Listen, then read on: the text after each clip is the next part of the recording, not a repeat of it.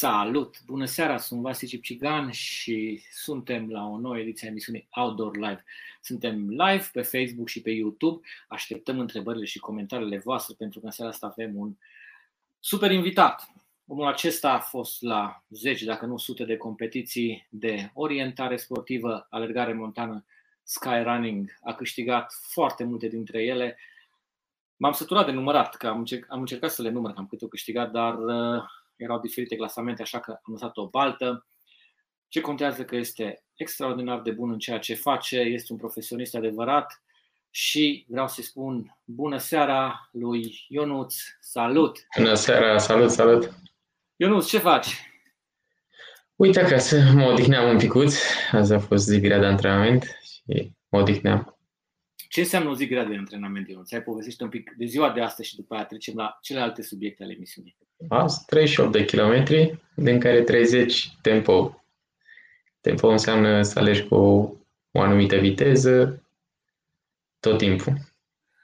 Da, știu, am început în toamnă și un program de pregătire cu un, cu un antrenor și erau cele mai grele zile. Zilele de tempo erau cele mai grele. Mă, mă termina cu... Depinde cât ai. Azi a fost destul de mult, mă, m-a cocoșat pe toate părțile. Deci, dragilor, un pic cald. 38 de kilometri într-o zi de antrenament. Da. Vă dați seama ce volum are într-o săptămână, dacă într-o zi de antrenament are 38 de kilometri. Să strâng destui. Ionuț, cu fiecare invitat am o chestie și vreau să fac și cu tine. Te rog, așa în câteva cuvinte să te prezinți tu pe tine. Mm, sunt Ionuț Zincă, am născut într-un, am crescut de fapt într-un orășel micuț în Prahova, lângă Ploiești, Plopeni. Uh, am început cu viața mea, cariera mea sportivă a început la 11 ani. Am practicat la început orientarea până la vârsta de 19 ani. Situația din România și, să spunem, interesul federației sau al guvernului în general pentru sport și sportivi știm că e aproape de zero sau foarte mic, atunci am luat decizia să, să plec în altă parte, să-mi aleg altă țară. Cu ideea de a continua sportul am ales Spania, Acolo am cunoscut în primul an și cursele montane și din 2003 am început să alerg și concursuri montane. Apoi am descoperit cursele Sky Running, Sky Race, care sunt cele ce se desfășoară la o altitudine mai mare și mi-au plăcut și astea, ținând cont că priveliștea e mult mai frumoasă decât cele de trail, nu? prin pădure. Atunci am decis să fac și acest lucru. Ionut, în Spania erai considerat, și chiar am citit niște articole astea, erai considerat o vedetă în skyrunning. Chiar vedeam pe, pe YouTube un filmuleț în care un comentator spaniol uh, cum, cum, era, cum, cum erau competițiile în Spania, cum, uh, cum era concurența în Spania, pentru că știam că na, era acolo în elită. În 2013-2014 a fost al doilea da. din lume la Sky nu? Da, da. Primul era Kilian. Așa. Da, asta e. Am fost în Spania, dar întotdeauna ei aveau unul mai bun. Da. da.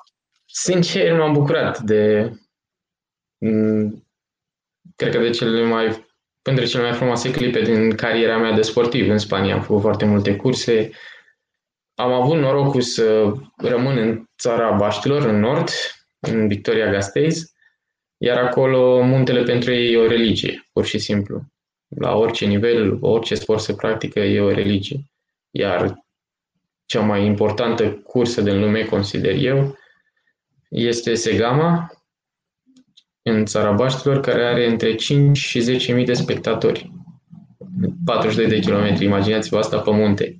Să urci 10.000. Da, da, da, de alergare montană, un maratonist. Să duci 10.000 de persoane pe munte și peste tot, deci 42 de kilometri să împrăștie peste tot. Iar 5.000 sunt când e vremea foarte rea. Foarte, foarte rea, adică trebuie să fie zăpadă, s-a întâmplat de multe ori să fie zăpadă și vânt, adică foarte fric, ca să nu se mai ducă cu copiii. Aduci numai unul din familie să duce acolo să vadă cursă. Ceilalți, celălalt, poate din familie, rămâne cu copiii acasă. Dacă nu, îi plasează pe la ceva bunici și merg ambii membri ai familiei să vadă cursa, să strige și e o cursă incredibilă. Merită măcar căutată pe YouTube și urmărit aceste videouri să vedeți cam ce e acolo. Un fel de turul Franței în capătul la o cățărare când toată lumea strigă, țipă și e ceva incredibil.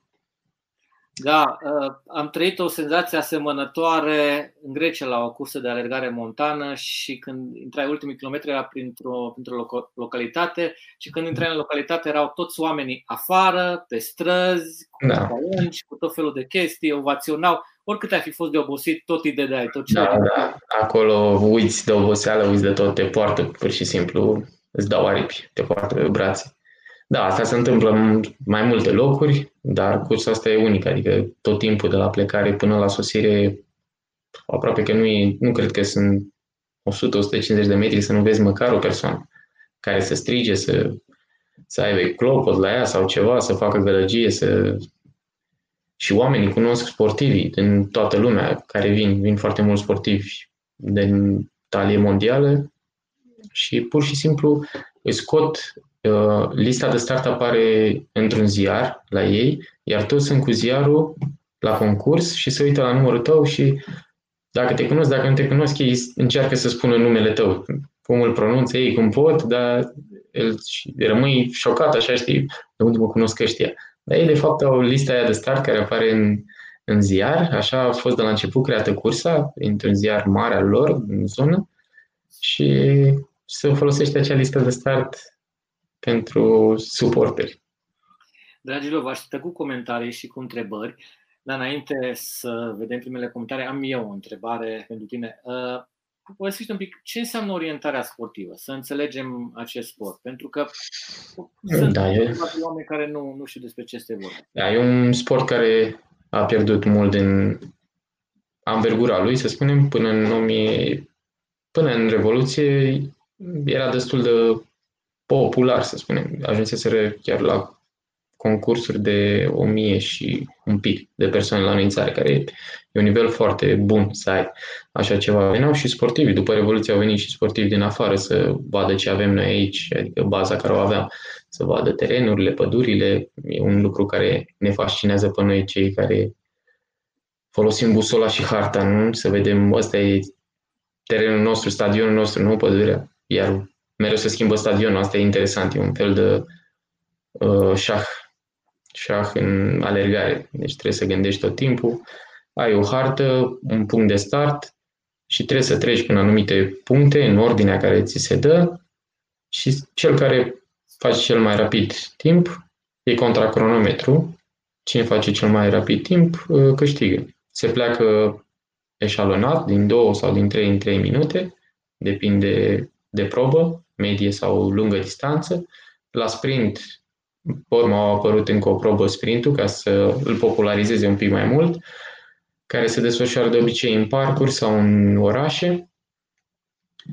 Uh, acesta startul se dă din minut în minut, în anumite cazuri, cu excepție, se dă din 30 în 30 de secunde. De exemplu, cursa din Veneția, care cred că e între cele mai mari din, de acest gen ca probă de sprint cu ghilimele de rigoare, adică probă de oraș.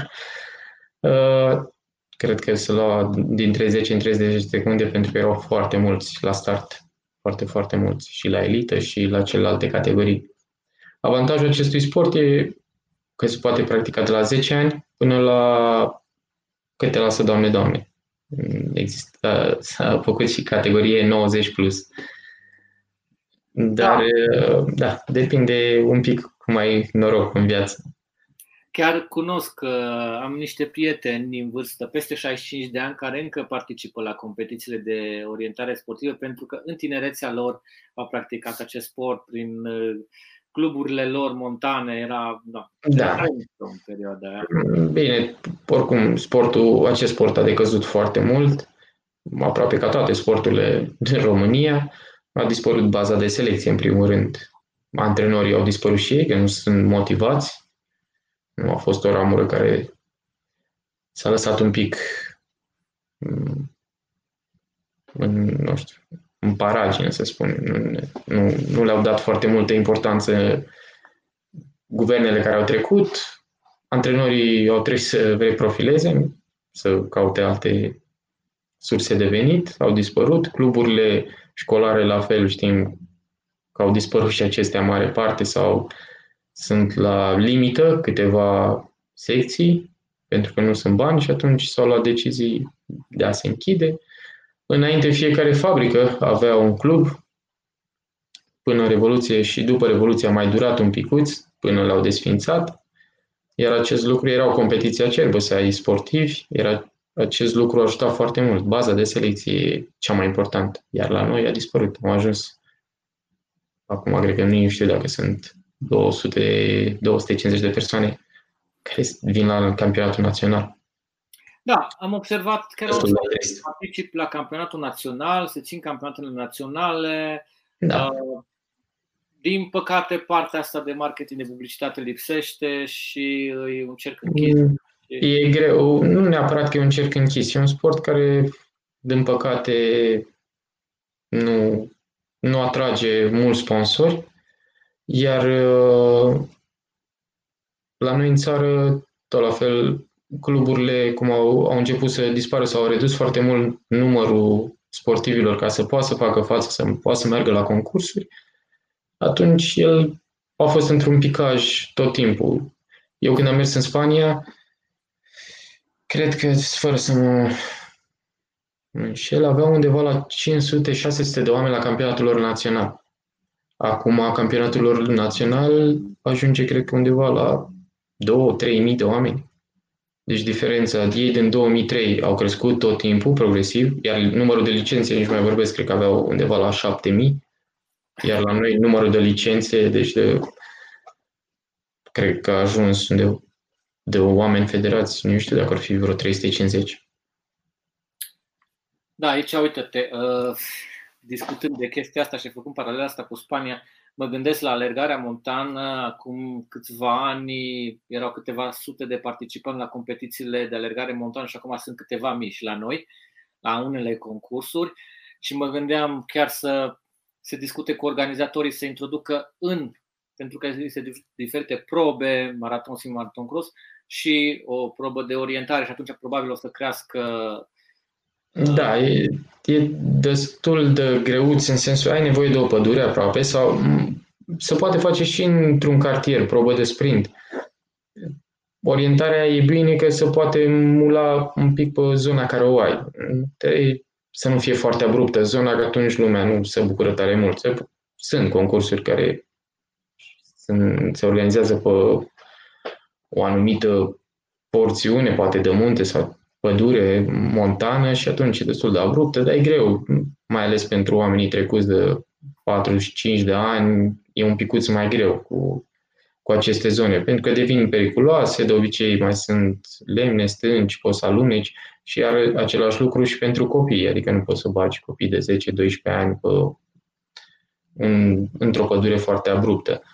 Dar da, se poate crea astfel de evenimente Însă partea acestui sport, să zicem, costisitoare acestui sport, sunt hărțile. Acolo e o mică problemă că sunt puțin cartografi care fac aceste hărți, sunt niște hărți speciale, mult mai detaliate, mult mai exacte, sunt toate lucrurile măsurate, de obicei se face cu o bază GPS sau depinde de baza care o are fiecare când se începe lucru și e un pic mai greu de, de ridicat harta, să spunem așa. Dar se pot, da, se poate face și ar fi o opțiune pentru cei care nu vor să alerge foarte mult la un concurs sau cei care vin cu familia să bucure de o mică aventură, să spunem împreună, în familie. E un sport care mm, tu îți faci ritmul, tu, tu poți să decizi cât de competitiv vrei să fii. Mi-aduc aminte că la începutul anilor 90, cam toate palatele copilor, cluburile copilor aveau secții de orientare turistică. Da. da. Și din câte, din câte țin, la 12 ani tu ai fost campion balcanic, nu? La... Nu, nu, nu, nu, nu, nu. Primul meu campionat balcanic a fost la 15 ani. La 15 nu, ani. Pen, da, pentru că loturile să fac de la 15-16 ani erau categoriile 17-18 ani altă categorie, 19-20 altă categorie și pe urmă seniorii, de la 21 de ani în sus. Nu, prima medalie care am obținut a fost la 15 ani. Aia nu uit că am, am tras ca un câine pentru ea. Tot anul am muncit pentru... Îmi doream neapărat să intru în lot, în primul rând. Era foarte...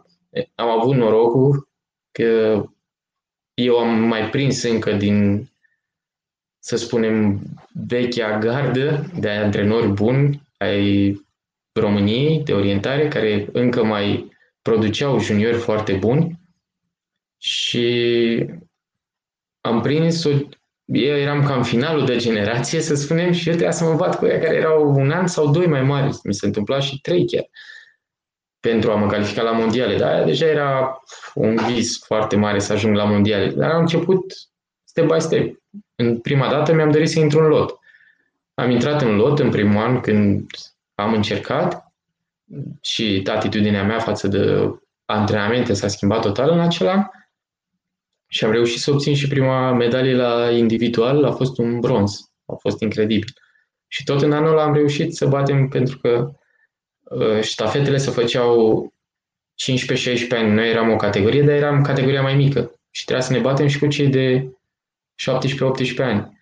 Și atunci noi, cei mici, i-am bătut pe aia mai mari. Și a fost ceva fantastic. Am și câștigat, de fapt, acea balcaniadă la, la categoria, cum ar veni, superioară.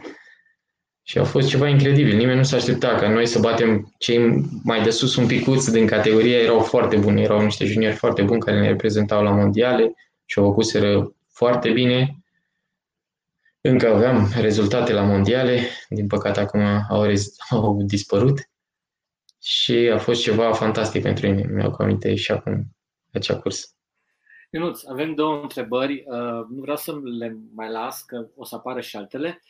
Uh-huh. Ionescu Andrei mă, ne întreabă, care este cel mai important antrenament în timpul săptămânii în pregătirea unui maraton montan? Aici depinde un pic de, de perioada în care te afli. Dacă te afli precompetițional, atunci nu-ți rămân decât antrenamentele de, de calitate. Deci antrenamentele rapide, pentru că nu mai ai, înainte de un maraton, nu prea poți să mai faci, nu mai îngrași porcul în ultimul moment. Dacă ești în perioada de acumulare, atunci clar tempourile sunt cele mai, mai importante, pentru că te ajută, te vor ajuta și pe coborâre și când ai o zonă de plat. Tempoul e când lucrezi foarte mult, când pierzi foarte mult din energia ta.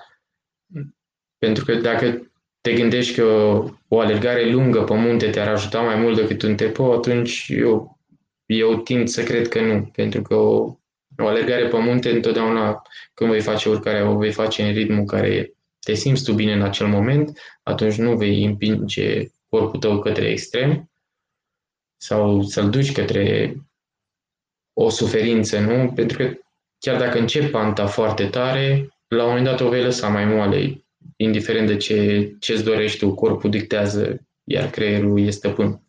Și nu, nu ai cum, nu ai pe cineva lângă tine care să zică la fiecare 2-3 minute vezi că ai lăsat mai moale, din nou urcă ritmul. E imposibil. Iar tempourile sunt cele care tot timpul ai ceasul la mână și atunci poți să controlezi. Și sunt cele mai grele, pentru că de obicei, la sfârșit, la sfârșitul tempoului, depinde cât ai, e când ți se termină bateriile și atunci suferi cu adevărat. Iar perioada de mijloc, atunci apar ori tempourile mai scurte, nu? Sau, dacă nu, antrenamentele specifice de munte cu, an, cu un anumit specific. În fiecare, de fiecare dată poți să lucrezi ceva, ori urcarea, ori coborârea.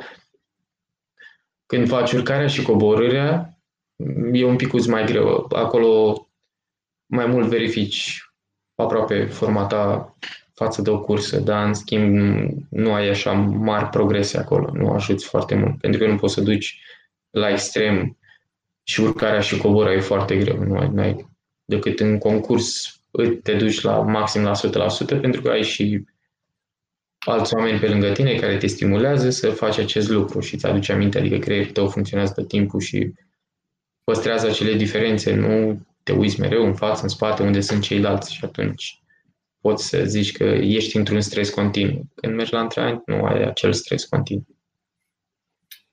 Mai avem o întrebare de la Florin de Răbuț. Ne întreabă de ce faci acest sport? În plăcere.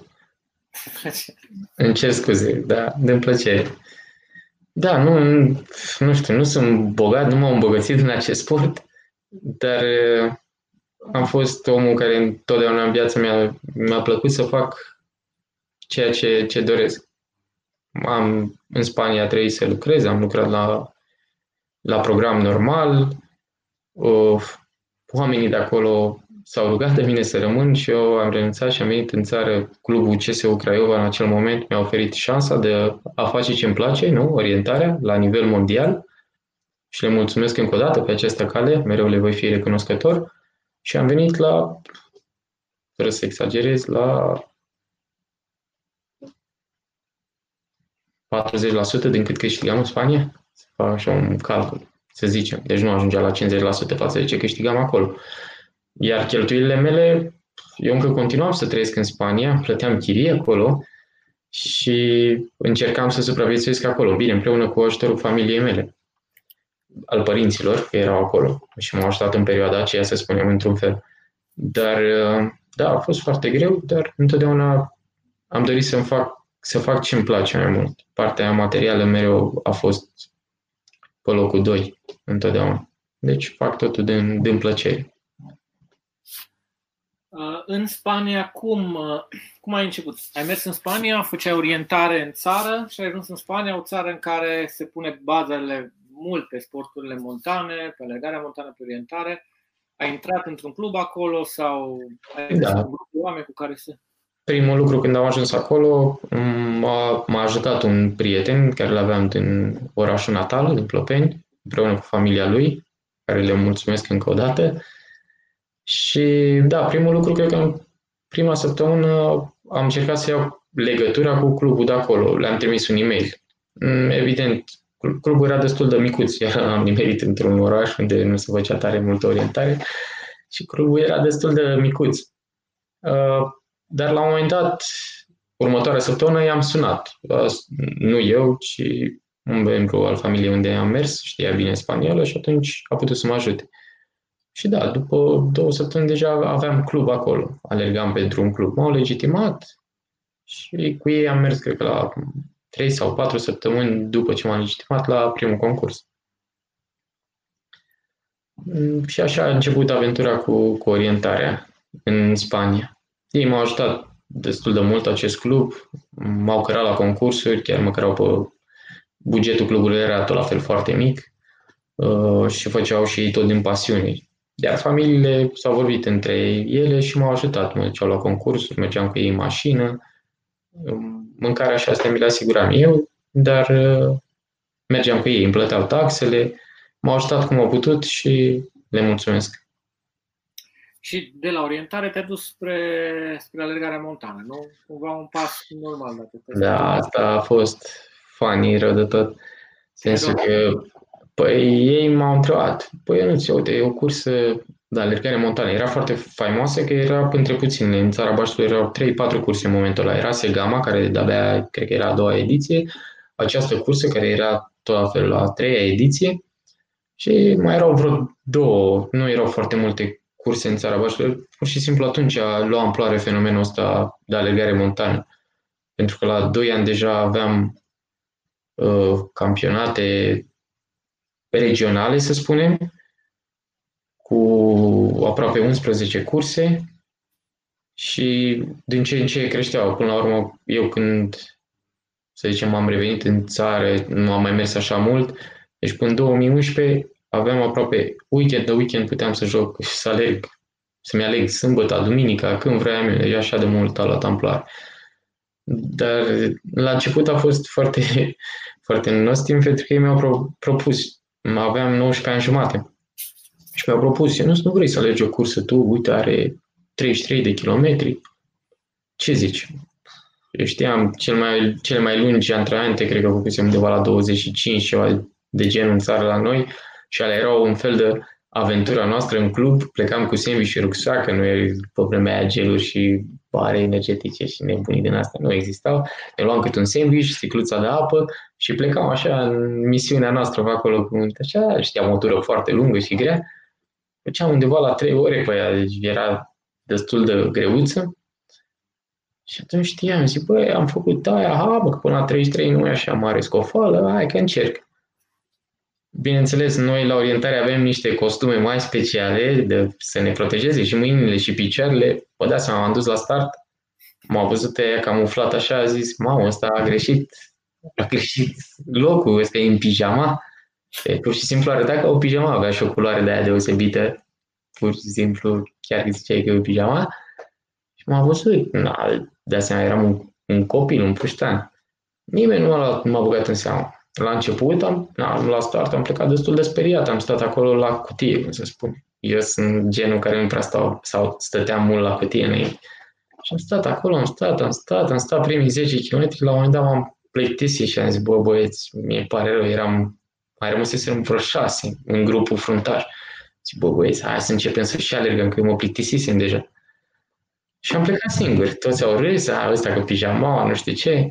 E, ăsta cu pijama, de-abia l-au prins în ultimii 2 km, că deja mă tăram, nu mai puteam, eram rupt în gură. Deci pur și simplu eram cocoșat, nu, nici știam, eu mă rugam să termin odată, aveam crampe, cred că toți mușchiuleții posibil, și de-abia m-au prins la sfârșit doi băieți care au venit împreună și așa am terminat pe trei.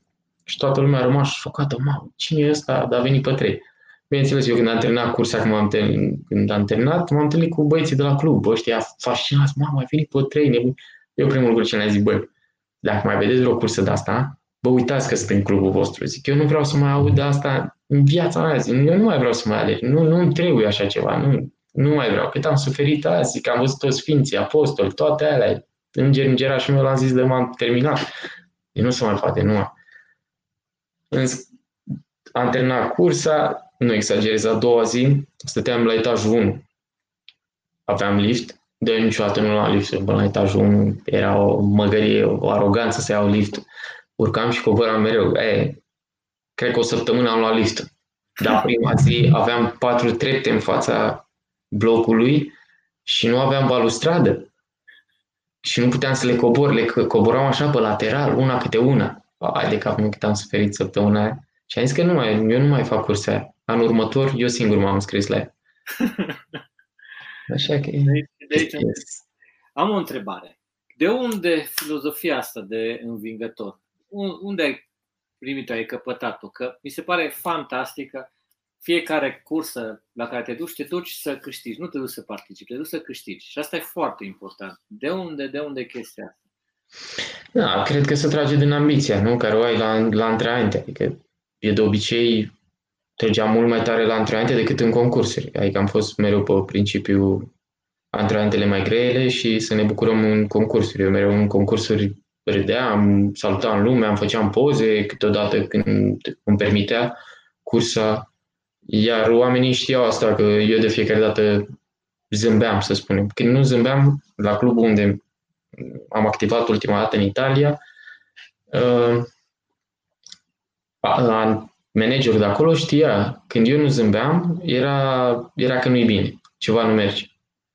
Când el știa că întotdeauna dacă eu zâmbesc înseamnă că lucrurile merg bine, nu conta pe cât sunt, pe 5, 7, 8, știa că voi termina în primii 3 sigur. Dar, da, era, nu știu, să trage din familie, eu știu, nu știu. Da, știi, știi, de ce te, știi de ce te întreb? Te întreb pentru că uh, Acum, na, eu particip la tot felul de evenimente de alergare montană și văd că numărul de participanți a crescut enorm de mult față de acum 5-6 ani, cred că de 10 ori, dacă nu mai bine, de numărul participanți. Mm. Foarte multă lume aleargă de plăcere și sunt da. câțiva care aleargă și de plăcere, dar și să, să câștige. Uh, nu există cluburi în România, cluburi specific, cu specific de alergare montană. Cred că fiecare dintre sportivi găsește câte un club unde să se antreneze. Sau... Eu nu știu de cluburi care să aibă specific doar alergare montană. Și... Mm. Da, din fericire, din fericire țin să te contrazic. A. Și atunci, da, între primele cluburi care au luat atitudine a fost, cred că, la Cluj, uh, în secția de atletism, bineînțeles. Vorbim pentru că mm, să clarificăm câteva lucruri, nu? Alergarea montană, în momentul de față, să spunem că e împărțită în două.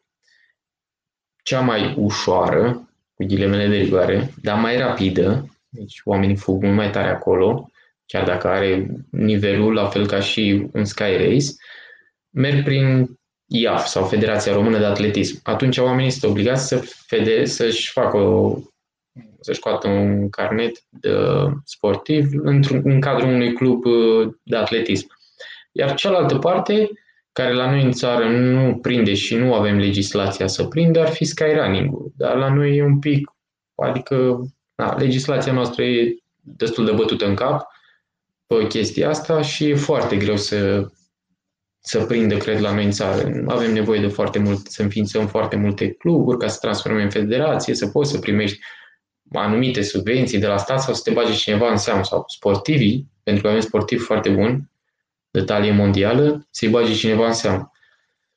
Iar să faci o glumiță numai ca să o faci, parcă mai bine nu o faci. Iar la noi în țară să spunem că sportivii au șansa sau să-și caute printr-un club de atletism. Sunt foarte puține concursuri spre rușinea Federației Române de, alergare, de atletism. Organizează, adică minim, ei merg pe minim. Și dacă s-ar putea și mai puțin, cred că și mai puțin ar face. Ei merg numai pe campionat național și selecție, să spunem, la care se fac. Deci, cu alergarea la noi în țară montană, prin federație, are, dacă nu mă înșel, 3 sau 4 concursuri total. Dar să vedem, poate să încearcă ceva mai mult. Întotdeauna îți dorești mai mult de... Pentru că vezi, în altă parte, în altă parte funcționează și oamenii de acolo s-au mobilizat și au creat în cadrul federației mai multe concursuri, mai multe cluburi. Uh, au mai participat anumite cluburi între timp, dar nu pot să spun că a fost cineva, adică Cluj a fost primul care a fost mai serios, a legitimat mai mulți oameni, i-a căutat, nu, un picuț, să-i atragă pe cei din cursele mai grele la noi în țară, din skyrunning, din cursele, să zicem, neoficiale, nu? care nu aparțin de federație, și să-i aducă către cele de, care aparțin de federație, două, trei, care sunt pani, ca să putem să ne prezentăm cu ei la campionate mondiale și europene, pentru că ei nu puteau să facă această selecție care, de care ține federația cont și atunci acești oameni se pierdeau. Și așa cluburile au început să, să apară. Al, iar în opinia mea, al doilea club care a luat atitudine și a luat destul de serios a fost Steaua București, la care activez acum și la care am fost invitat la început să particip în acest proiect. Și e singura secție care, în cadrul de, secției de atletism, cu profil alergare montană. Deci noi noi așa activăm, noi așa ne știu acolo, nu? Băieții de la alergare montană. Da, da, a apărut. A apărut măcar o secție în România, știm că un club are o secție de alergare montană. Sper să ia atitudine mai multe cluburi și să-și facă secții speciale, să ia oamenii, să alergarea montană nu e ceva foarte, foarte mega și ei nu o să poată să facă sau alergătorii de fond nu o să poată. Cu un pic de antrenament și seriozitate, totul să reușești, să reușești în viața asta. Cum eu încercam să fiu, să mă apropii de competitiv probele de asfalt când alergam în Spania, pentru că iarna nu aveam curse montane și atunci ca să mențin nervul competițional, trebuia să fac ceva în perioada aia și atunci alergam curse de, de asfalt. Nu aveam încotro, nu aveam altă alternativă. Și am încercat să fiu și acolo și am ajuns să fiu și acolo competitiv la un moment dat. Uite că acum ai spus de, de clubul de la Cluj, de Steaua, aduc aminte că mai sunt câteva cluburi, deci nu știu dacă sunt afiliate la federație, dar alergarea montană cumva, din punctul meu de vedere, s-a organizat și puțin pe lângă federație, adică există o competiție în țară. Da, un circuit, un circuit. Exact. Da, un circuit care aveam nevoie și aici bazele le-a pus Lucian Clinciu care și îl felicit pentru că a fost foarte ambițios, a ținut foarte mult de acest proiect și a reușit. Uh, eu am încercat să introduc skyrunning-ul, dar spre rușinea mea m-am lăsat la un moment dat. Mm, sunt multe lucruri care, să spunem, nu știu, sunt destul de profesionist și îmi place să tratez sportul mm, din punct de vedere profesionist și când vezi anumite lucruri, parcă nu, nu te atrag, nu. Iar uh, Lucia, Lucia a reușit să unească mai multe curse, mai mulți oameni și să creeze un circuit și e foarte bine pentru România. Mai greu cu sponsorii, nu e fotbal, dar asta e. Da. Uite-te, avem, avem un comentariu, întrebare. Uh, ne spune cineva uh, că a avut norocul să prindă un antrenor din garda veche. Cum îl chema pe antrenor? Uite, Robert. Uh, cum îl chema pe antrenorul care te ajuta să devii mai bun? Eu am avut norocul să fiu antrenat de un uh, Grigor Pavel. Un an de Grigor, Grigor Pavel. Îl știi sau? Da, îl știu. Uh, să odinească în pace, în câte știu, a decedat. Uh, da, eu am început la Plopeni, la Metalul Plopeni, sub îndrumarea Buzoianu Victorița, dar de la vârsta de 15 ani eu consider că nu am mai avut antrenor. Pot să spun că m-a ajutat la bazele orientării, să învăț un pic orientarea, dar a, a trebuit să urc scară după scară singur. Am spus că am avut norocul să mă concurez cu juniori care aveau antrenori din garda veche și care încă mai produceau juniori de calitate. Dar uh, eu consider că niciodată nu am avut un antrenor de calitate. Uh, nu vreau să fiu rău cu nimeni, doar că am încercat prin metodele care le aveam atunci sau ce puteam să studiez în momentul ăla, pur și simplu antrenorul antrenoarea mea și-a dat seama că eu sunt foarte bun doar la 17 ani, când am reușit să bat pe cel mai bun din club.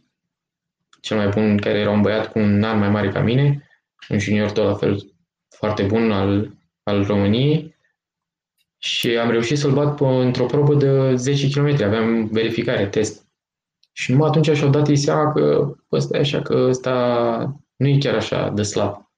Da, nu s-a pus mari baze pe mine, deci brațul ăsta e de 15 ani așa, adică am fost slab toată viața, este un pai, pur și simplu. Și atunci nu credeau ei că o să performez eu. Vă dați seama cum arătam la 11, 12, 13 ani. Mă trimiteam mama afară cu două, doi bolovani în, în buzunare să nu mai avânt. Na, atunci nu s-au pus foarte multe baze pe mine. Adică asta a fost, așa am perceput eu toată partea mea de juniorat și de-aia am și plecat la 19 ani din țară, tot forțat de doamna antrenoare, să spun, în mare parte. Mm, nu-i porpică, pentru că tot rău întotdeauna e spre bine, să spunem, trebuie să gândești pozitiv. Mi-a deschis alte porți, am văzut alți oameni, mm, alte hărți, am avut ocazia și mă bucur de asta foarte mult să ating terenuri care la noi în țară foarte greu, adică nu prea avem hărți cu dune sau stâncăraie, la noi unde stânci sunt și urși, așa că le evităm. Și, deci tot rău a fost spre bine. Dar, din păcate, eu consider că și sunt propriul meu antrenor de la 15 ani, cu caietelul meu, cu antrenamentele mele, cu programele mele de antrenament și până în ziua de astăzi. Așa a fost și în Spania. Uh, da, acolo oamenii nu s-au băgat peste mine. Deci acolo treaba e mai mult de manager. A fost așa mai mult de manager al clubului, să spunem. Nu, nu, nu produceau bani cu sportivii sau nu se făceau bani din acest sport. Iar uh, în țara, când am revenit, am revenit uh, la CSU Craiova, unde aveam antrenor, dar uh, am stabilit înainte să mă întorc în țară, să accept oferta lor, anumite condiții în care să, să lucrăm. I-am explicat că eu lucrez foarte bine cu ce am făcut până acum, am acceptat sfaturile dânsului, am mai schimbat în antrenamentele mele, i-am cerut ajutorul când am avut nevoie, dar mare parte erau antrenamentele mele și cum îmi gândeam eu, strategia care mi-o, mi-o făceam. Dar, într-adevăr, și dânsul m-a ajutat în anumite momente, cu anumite idei și m-am bucurat de acele momente. Cum ai reușit să transformi, să zicem așa, plăcerea ta în, vreau să zic așa, în performanță și în profesionalism? Adică, na, ai fost o perioadă în topul celor mai buni din lume. Da. Oilă din lume. Și da. plecat, mi-ai spus că ai plecat că îți place să faci lucrul acesta. Da, era destul de greu. Și, adică și în Spania, din concursul se câștiga ceva la fiecare etapă, dar nu era să, să rămâi pe sport. Adică era foarte greu să trăiești dacă rămâneai numai pe sport. Atunci trebuia să lucrezi. Lucram câteodată și dimineața intram la 8, 8.30 și ieșeam seara la 8.30 sau mai târziu și ieșeam la alergare. Mă prindea câteodată ajungeam acasă la 12 fără ceva noaptea și mâncam la ora aia, pur și simplu atunci era cina mea. După 30-35 de kilometri, cât aveam antrenamente, depinde cât aveam. Și istovit, a doua dormeam câteva ore, 6-7, apoi a doua zi trebuia să fiu din nou fresh la lucru. Uh, a fost o perioadă grea, iar asta a rămas încă un lucru întipărit în mintea mea. Tatăl meu la un moment dat Mm, ne dusesem în Spania și în, în una din zile eram, m-a văzut că am venit rupt în gură de la antrenament, plouat, mă plouat vreo două ore la antrenamentul la noapte, alergam. Uh, deci am venit groaznic. Antrenamentul era greu, am venit acasă, am făcut repede un duș, mi-am pus repede să-mi fac de mâncare. Adică mi-am pus mâncare în farfriș, la care tata a venit și m-a întrebat la un moment dat, Că de ce continui să mă chinui? Nu? Sau băieții de vârsta mea sunt la discoteci, să, să distrează, caută alte forme. De ce, de ce vreau să... Și am zis că zic eu continui că eu vreau să trăiesc din asta. Și am întrebat, păi cum e posibil? Uite-te că oricum câștigi concursuri, nu, nu ajungi. Și zic, da, moment, i-am zis, momentan, valoarea mea e de astea. Dar zic, eu nu, visul meu nu sunt astea, să câștig concursurile de cartier, Cupa Primăverii și eu mai știu ce. Eu vreau Cupa Mondială, vreau campionat mondial, eu vreau să las numele familiei undeva, acolo undeva sus. Și am continuat, am continuat și nu, nu-mi pare rău de nimic, sincer, din ce am făcut în cariera mea sau deciziile care le-am luat. Unele bune, altele rele, dar dacă nu încerci, nu, niciodată nu o să știi, o să rămâi mereu cu dacă făceam aia sau dacă era așa sau dacă era invers. Pur și simplu lucrurile trebuie să le lasă să meargă de la sine și să, să-ți vezi de treaba ta, să fii serios și să-ți urmărești țelurile, să, să visezi sus, niciodată în, să, să te lași numai ceva foarte aproape de tine. Mai bine să visezi sus, să te înșești la cei mai sus pentru că așa îți vei dori întotdeauna să, să vezi ce fac sportivii de sus, cum ajung să se antreneze, cât de tari sunt, în ce condiții se antrenează. Numai așa, altfel nu vei fi curios niciodată.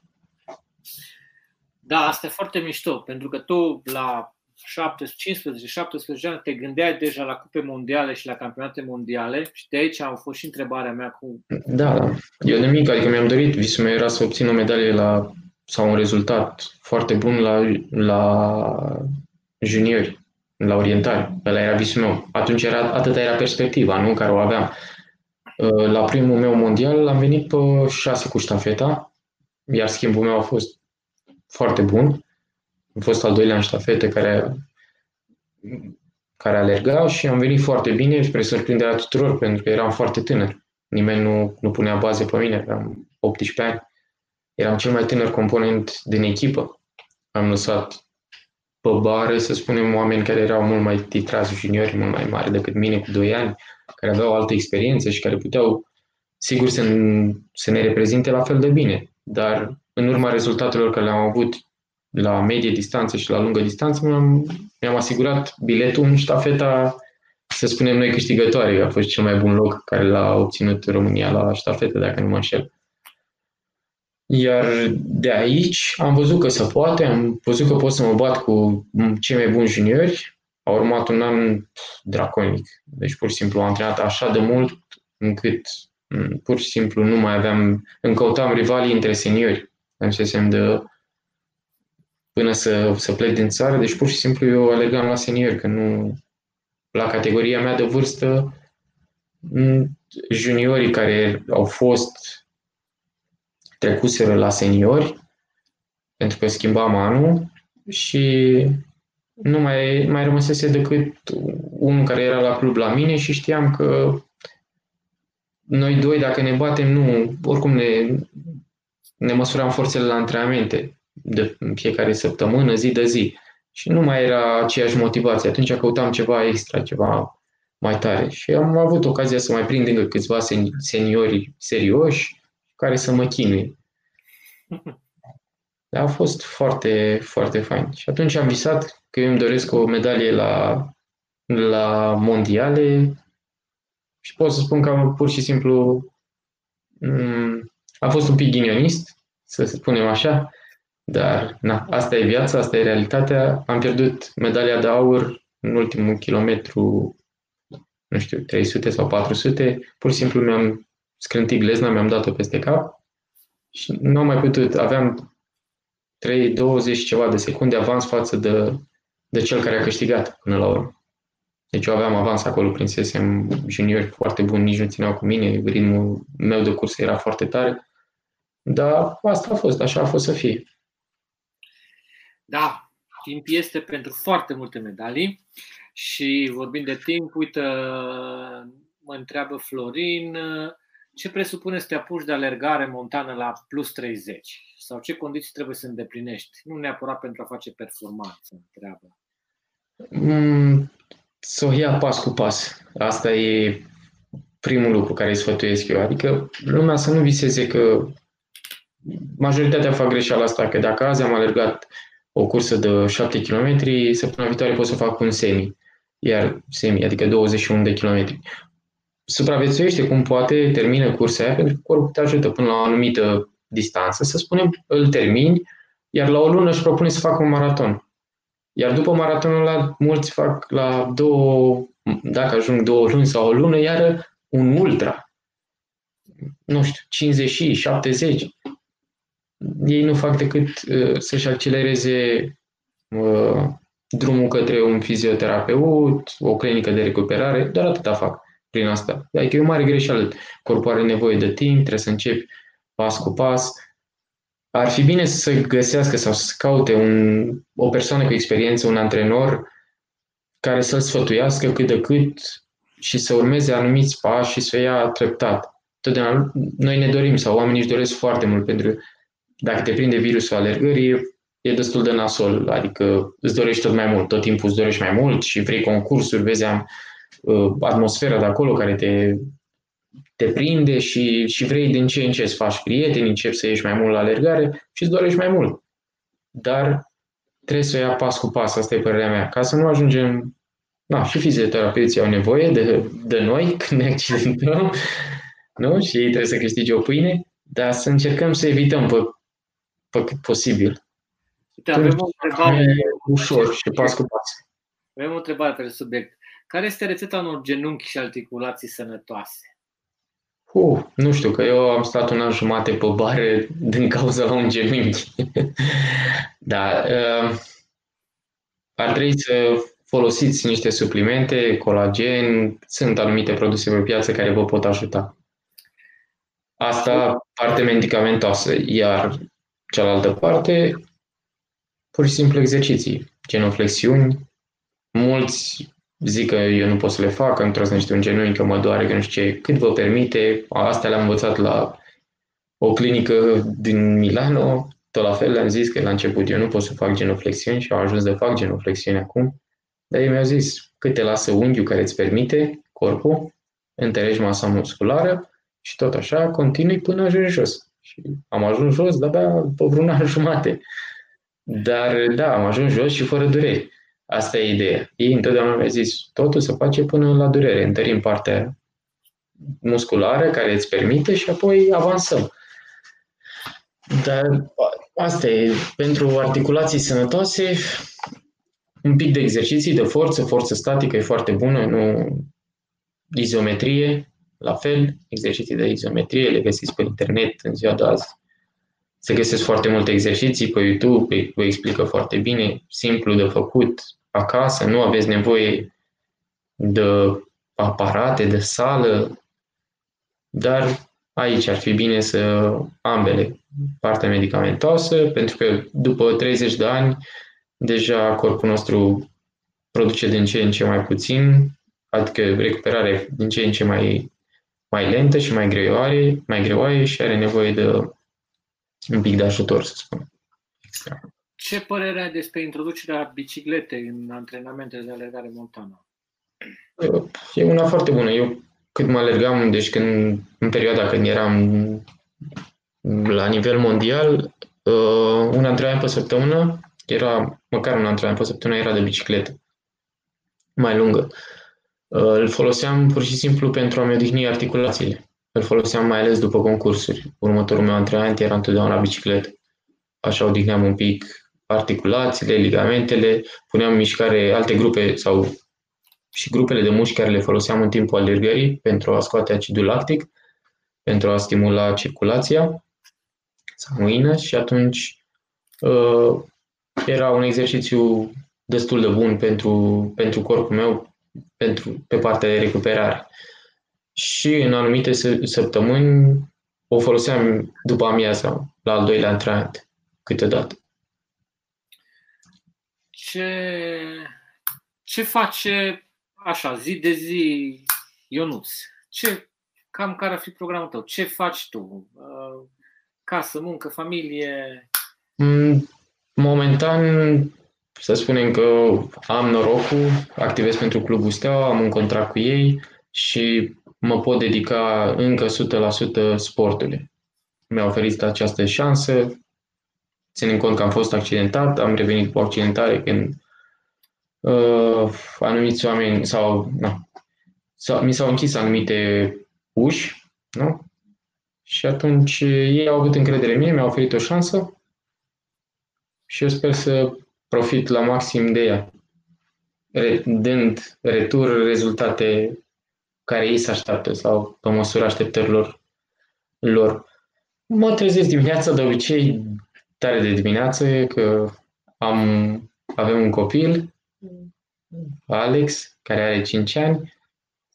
Mm, Grădințele s-au cam închis, nu prea avem unde să-l ducem. Bunicii sunt departe de noi, stăm în Brașov și nu prea au cum să vină. Și atunci trebuie să mă trezesc mai de dimineață un pic, ieșim la alergare, încerc să mă întorc până în ora 11, am trebuit să modificăm și programul la magazin din cauza asta, începem un pic mai târziu, ca să ajungă soția pe urmă la magazin. Și încerc să mă întorc până la 11 fără 20 acasă. Încerc să-mi fac antrenamentul în așa fel încât să fiu acasă, să rămân eu cu Alex. Pe urmă vine perioada de, de recuperare a mea în casă, mă joc cu Alex sau ieșim în parc, depinde ce, ce mi oferă el. Și după amiază ne odihnim. Somnul a fost întotdeauna foarte important pentru mine. Dorm o oră, o oră jumate, câteodată dacă sunt foarte obosit și două ajung după amiază. Și apoi al doilea antrenament. Astăzi, cum am făcut unul lung și greu de dimineață, atunci am sărit peste al doilea. Dar cam asta e o zi normală. Da, în filmările de la Măeciu, Alex este, nu? Cu tine alergat da. spre finish. Da. Îi place și lui să alerge, ca orice copil, cred că. Mm, da, cam slăbuț. E mai leneșuc așa un pic. Uh, nu știu, nici nu mă interesează. Nici eu nu am fost un sportiv de mic. Adică eu am, primul meu sport a fost la care l-am practicat a fost orientarea și la 11 ani.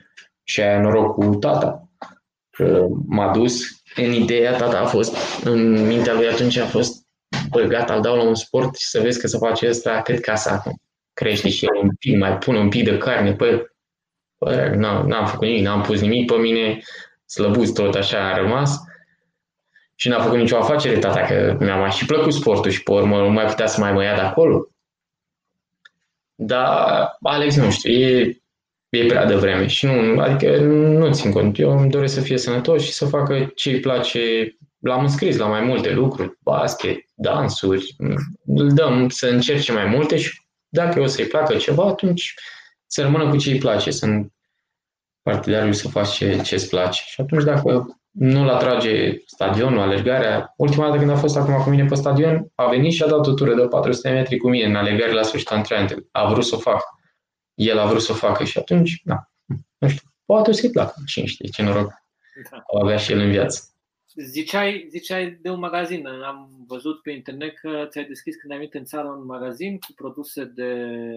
Da, unul din sponsorii mei mm, e la Sportiva, un brand italienesc care au dezvoltat din 2009 foarte mult, au intrat destul de agresiv și ei pe piața uh, pantofilor de alergare montană și au dezvoltat. Ei erau oricum un brand, un brand consacrat în bocancii de alpinism, extrem mai ales pentru 8.000 de metri și toate lucrurile astea, ce e pe extrem și mai aveau papuci de cățărat, care tot la fel sunt unul dintre liderii mondiali, cea mai bună calitate și atunci au vrut să intre și pe acest segment.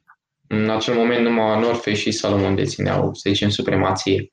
Mai erau alte mărci, Merrell și alte branduri un pic mai micuțe care începuseră să pună accent și pe segmentul trail running și alergare montană. Dar ei au intrat puternic, au vrut și au făcut o echipă foarte tare la început, adică și-au căutat oameni care nu erau la Salomon sau în North Face sau în echipe mari, dar care erau buni și ne-au oferit o șansă. Am avut ocazia să intru în acea echipă și de atunci am rămas ca ambasador al lor din 2010. Cred că am început. lor în lume, nu? Da, unul dintre ambasadorilor. Chiar și în perioada în care nu am activat, ei au fost alături de mine, întotdeauna m-au întrebat cum sunt, cum, cum mă simt. M-au așteptat, le-am spus că o să revin, ei au crezut în mine, puțin au crezut, dar ei au fost aproape între singurii care au crezut în mine și m-au păstrat, să spunem, în echipa lor.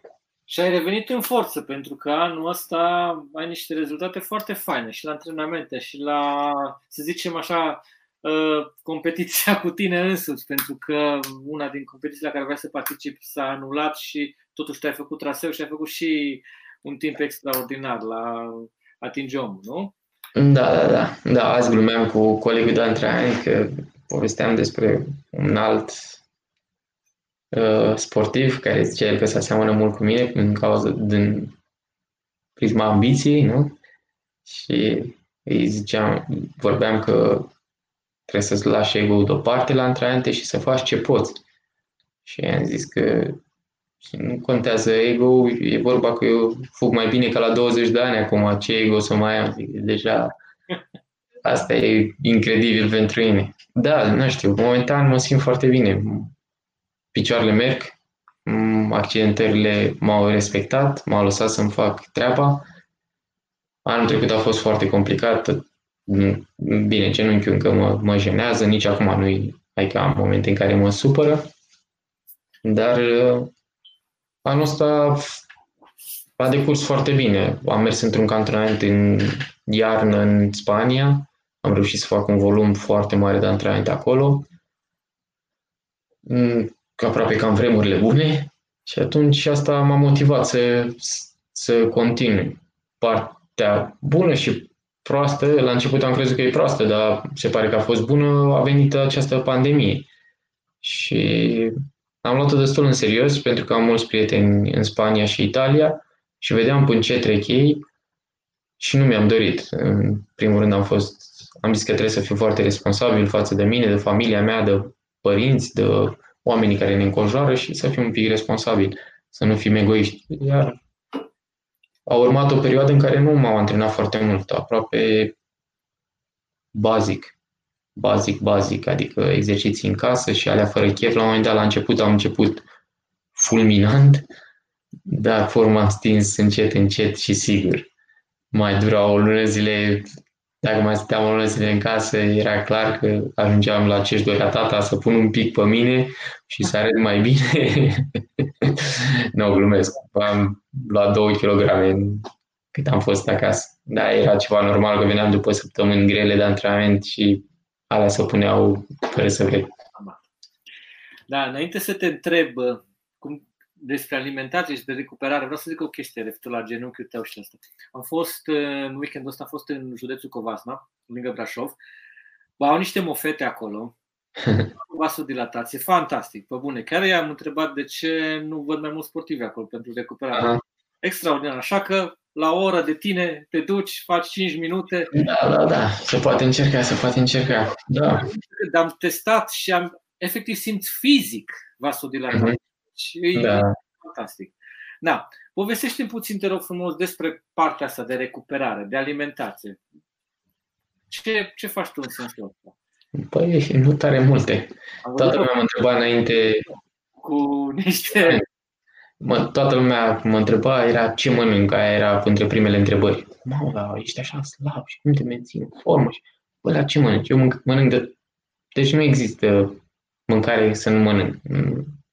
Am unele mai favorite, ale mai puțin favorite, dar în rest mănânc și foarte mult. Eu mm, până pe la, cred că 34, 35 de ani, cam extraordinar de mult. Adică două, trei farfurii la masă. Eu încep cu ciorbă sau supă și pe urmă felul 2 și desert. Dacă nu m-am săturat, mai repetam felul 2 și mâncam foarte mult. În ultima vreme s-a mai schimbat un picuț am rămas doar la două farfurii, adică supa și ciorbă și felul 2, dar continui, încă continui să mănânc destul de bine și întotdeauna baza mea a fost variată, adică pește, vită, carne de porc, nu o exclud, sau de miel, de oaie, nu abuzez, dar mănânc din toate.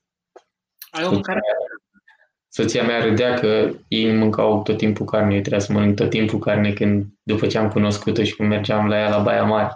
Eu aveam nevoie și ziceam, eu nu am cum să duc antrenamentele dacă, nu, dacă nu-i dau proteină corpului, trebuie să-i dau carne, ouă, brânză, lapte, deci asta trebuia să le, să le bag tot timpul în alimentația mea și foarte mult. Iar brânzeturile îmi plac, dar nu sunt așa fanul lor, atunci trebuia să găsesc soluții. Carnea, carnea, la mine mergea bine. Carne, paste, orez, la greu. Și un masaj, bazin, depinde unde stai și ce condiții ai. La noi în țară sunt destul de slabe, partea de recuperare costă foarte mult. N-am înțeles niciodată de ce așa la noi sunt lucrurile așa de scumpe. Făcând simple comparații cu, cu Spania, deci mergeam în cantonament, aveam sală cu 35 de euro pe, pe lună două antrenamente pe zi, saună și bazin. A, și, pardon, și jacuzzi. Pentru recuperare, chiar cu masaj, cu... era destul de ok. Cu 35 de euro. Păi mă duc la, la noi aici și avem saună și sală și e una dintre cele ok. Și dacă ți lunar era 130 de lei abonament. Acum nu știu cât o mai fi în perioada asta, că nu am dat acolo. Dar dacă vrei să mergi la ceva mai de fițe, să schimbă prețurile. Da, altfel, da. Altfel merge cardul. Cristian Florian te întreabă care este recordul de porți la o masă? Oh, Cristian e nașul meu, el știe ah. multe.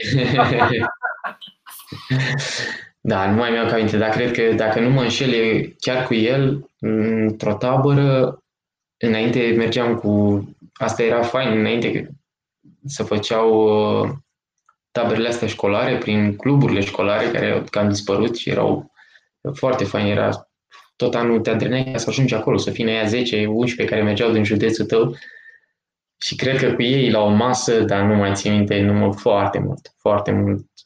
Eram undeva în Moldova, nu am nimic cu Moldova, eram pe lângă Botoșani, făceam, ajunsesem de făceam două, trei antrenamente pe zi, era în perioada în care îmi doream eu să ajung la mondialele alea și să rup norii și atunci am, am pus eu foarte, foarte fulminant să mă antrenez. Am prins cantonamentul ăla, am zis gata, asta fac cantonament, nu-i tabără pentru mine. Mă duceam, plecam dimineața la 6, îmi făceam o alergare, mai veneam, dădeam al doilea antrenament cu ei, al treilea antrenament cu ei. când se punea niște aburi de apoi și ne-au ținut acolo numai pe varză și cartofi. Două săptămâni, de fapt 10 zile ne-au ținut. Mama eram rupt în gură și ne dădeau seara, îți dădeau o porție de aia de mămăligă cu brânză și smântână, mai puțină brânză și smântână. Cai din alea, mamă, strângeam de la toate mesele, deci strângeam tot ce puteam. Era norocul nostru că erau copii de ăștia mai micuți, mai scarandivi, de ăștia, eu știu treaba lor. La noi era foame mare în, în glandă, noi făceam antrenamente, noi strângeam tot ce se putea pe masă. Aia a fost, cred că, când am mâncat cele mai multe porții și am mai fost odată în Portugalia, tot ca și cantitate de mâncare, am poze, a căutat-o soția mea, cred că săptămâna trecută sau cu două săptămâni seara de cuiva, pur și simplu am intrat într-un mall așa de foame, ne era, eram cu un club, am avut un, într-o perioadă și un club portughez care alergam pentru ei și așa de rupți eram de foame după un antrenament greu, ne bătuse și doamne, doamne, toată ziua în cap, că nu prea aveau ea mulți copaci pe acolo. A, eram fusilați. Am intrat în mall ăla, mi-au aminte și acum în șlapi, negru pe picioare, negru, așa, de, de, de pământ, cu niște egări de aia trei sferturi, vă dați seama pe fizicul meu de bordant, cum stătea, cum arătam, și cu mai eu de la o cursă cu, și cu număr în față și cu tot 15.000 de sponsori pe laterale, avea, era la eram ca Moș Crăciun. Am intrat, m-am dus la un pinge tava de la, a rămas la șocat, că n-am, n-am avut, a trebuit să-mi iau două tăvi, că nu aveam loc și la masă, când ne-am pus, eu ocupam locurile la două persoane. Și puneau și multă mâncare ăia. Păi, deci mi-a pus un, aveam un bol de la de ciorbă, așa era, era o nebunie de aia, de-abia, de-abia îl terminai. Am băgat unul de la vreo 3-4 porții pe lângă, cartofi prăjiți, am mâncat din toate. Asta e prost când trebuie să cumperi și ai foame. Da. Am cumpărat, dar nu m-am lăsat. Nu m-a dovedit, am dovedit eu mâncarea. Băi, Cristian, dacă tu știi și alte povești cu mâncare, te rog să ne scrii dacă știi mai da, mult. Are memoria mai bună să poate, s-ar putea să ne dea un număr. Uh, uite, Vasile Herman a scris că îți mulțumește pentru tot ce face împreună cu soția ta pentru băiatul uh, lui. Ha, da, plăcerea de partea noastră. Burtiere. Uh, vreau să te întreb planul de viitor. Ce, ce, te, ce ți-ai dorit să faci? Ce plan? Eu sper să ne lase să ține campionatul mondial de anul ăsta. Ăsta e planul cel mai de viitor. Da, mă simt bine, antrenamentele decurg ok, deci pe plan sportiv mondiale anul ăsta. Să sperăm că se vor ține. Sunt în Spania, în, într-o insulă, în Spania, lângă Lanzarote, în partea aceea, și sper să nu fie așa de gravă treaba cu, cu acest nou virus și să putem să luăm startul la acest mondial. Îl avem în noiembrie, sperăm să mai liniștească un pic lucrurile, să fie mai ok. Pe plan sportiv, ăsta ar fi mondialul și clar, la anul mi-aș redori să intru din nou în circuitul skyrunning sau curselor grele. Da, asta numai dacă sunt în, în starea care eu îmi doresc, adică să mă pot lupta cu cei din față, nu să fiu încă unul în pluton. Nu mi-am dorit niciodată, mai bine stăm acasă. Da, uite, Cristian ne răspunde că 11 mai... Asta parcă mi-au cer și aminte, dar n-am vrut să, să calc greșit, să zic un număr prea mare. Da. Florin Urian ne întreabă uh, care consider că este performanța cea mai valoroasă care tale de până acum? Mm, e greu de spus. Am practicat trei discipline, discipline, să spunem, total diferite, nu orientarea, mm, alergarea montană, stil trail running aproape și skyrunning-ul. În toate am încercat să performez. Cred că am reușit, am obținut cele mai bune rezultate din toate timpurile la nivel la nivelul care am fost în momentul ăla sau sportivii care erau în momentul ăla. Nu?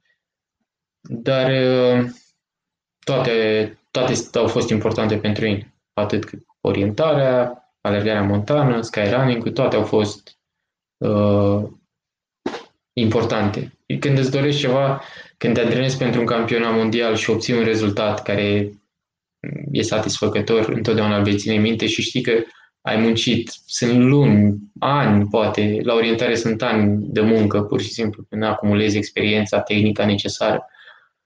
dar cariera unui sportiv e cu sus și jos, se întâmplă multe, poți să fii...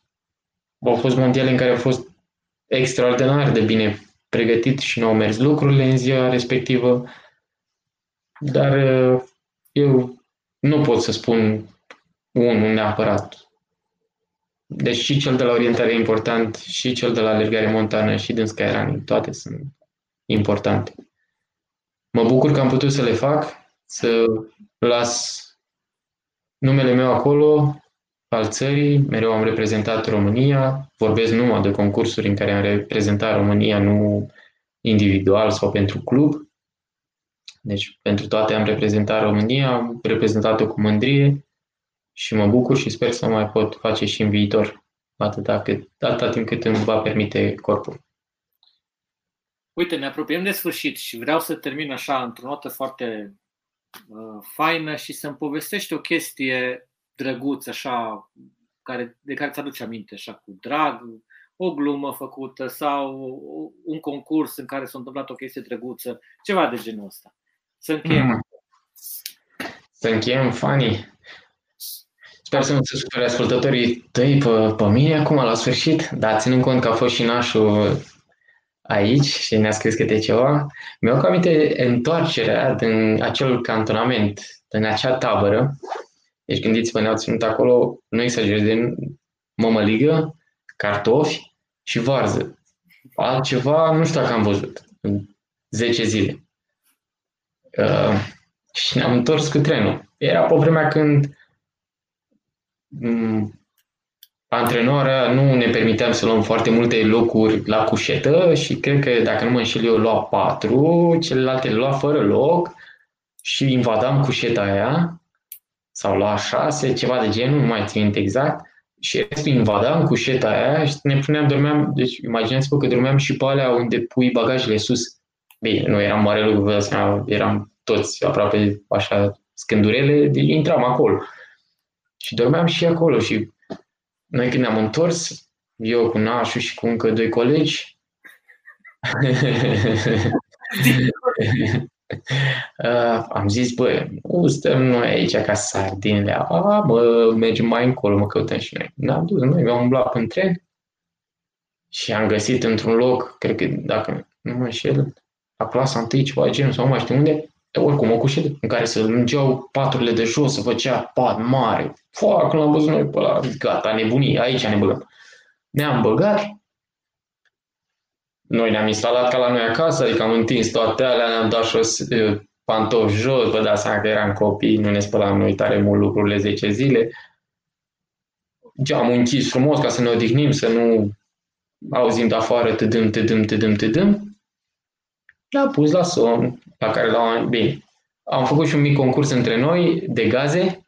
Aveam pe vremea aia, că după atâtea zile de masă deosebită, aveam niște gaze toți fantastice. Făceam concurs care mă dădea mai, mai greu, mai nasol.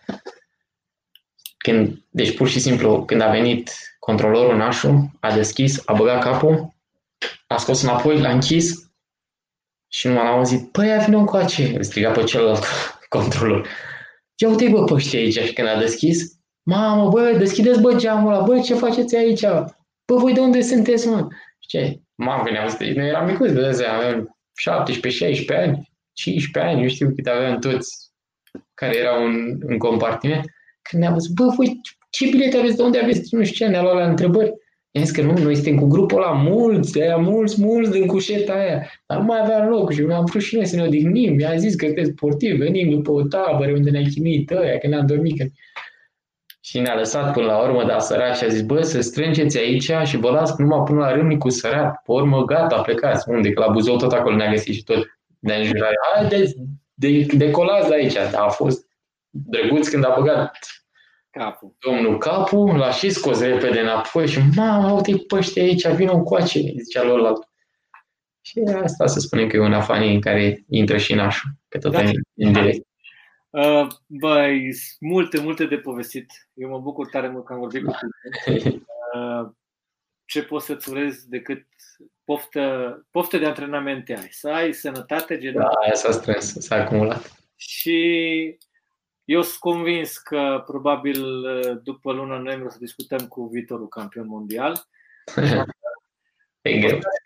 Salutări, salutări familiei tale și spor, spor la antrenamente. O seară faină. Mulțumesc, mulțumesc. O seară faină tuturor. Mersi de invitație încă o dată. Ciao, ciao. Ciao, ciao. Dragilor, sunt, a fost o seară faină. Sunt tare încântat că am reușit să vorbesc cu Ionuț și să aflu despre planurile de viitor, așa că urmăriți-l pe Facebook, urmăriți antrenamentele și o să vedeți că am avut în seara asta pe viitorul campion mondial, după cum spuneam. Pe săptămâna viitoare o să avem o surpriză pentru voi. Uh, vă așteptăm, vă așteptăm la Outdoor Live în fiecare miercuri de la ora 20. Eu vă salut, vă spun o seară faină și haideți cu toții cât mai multe munte.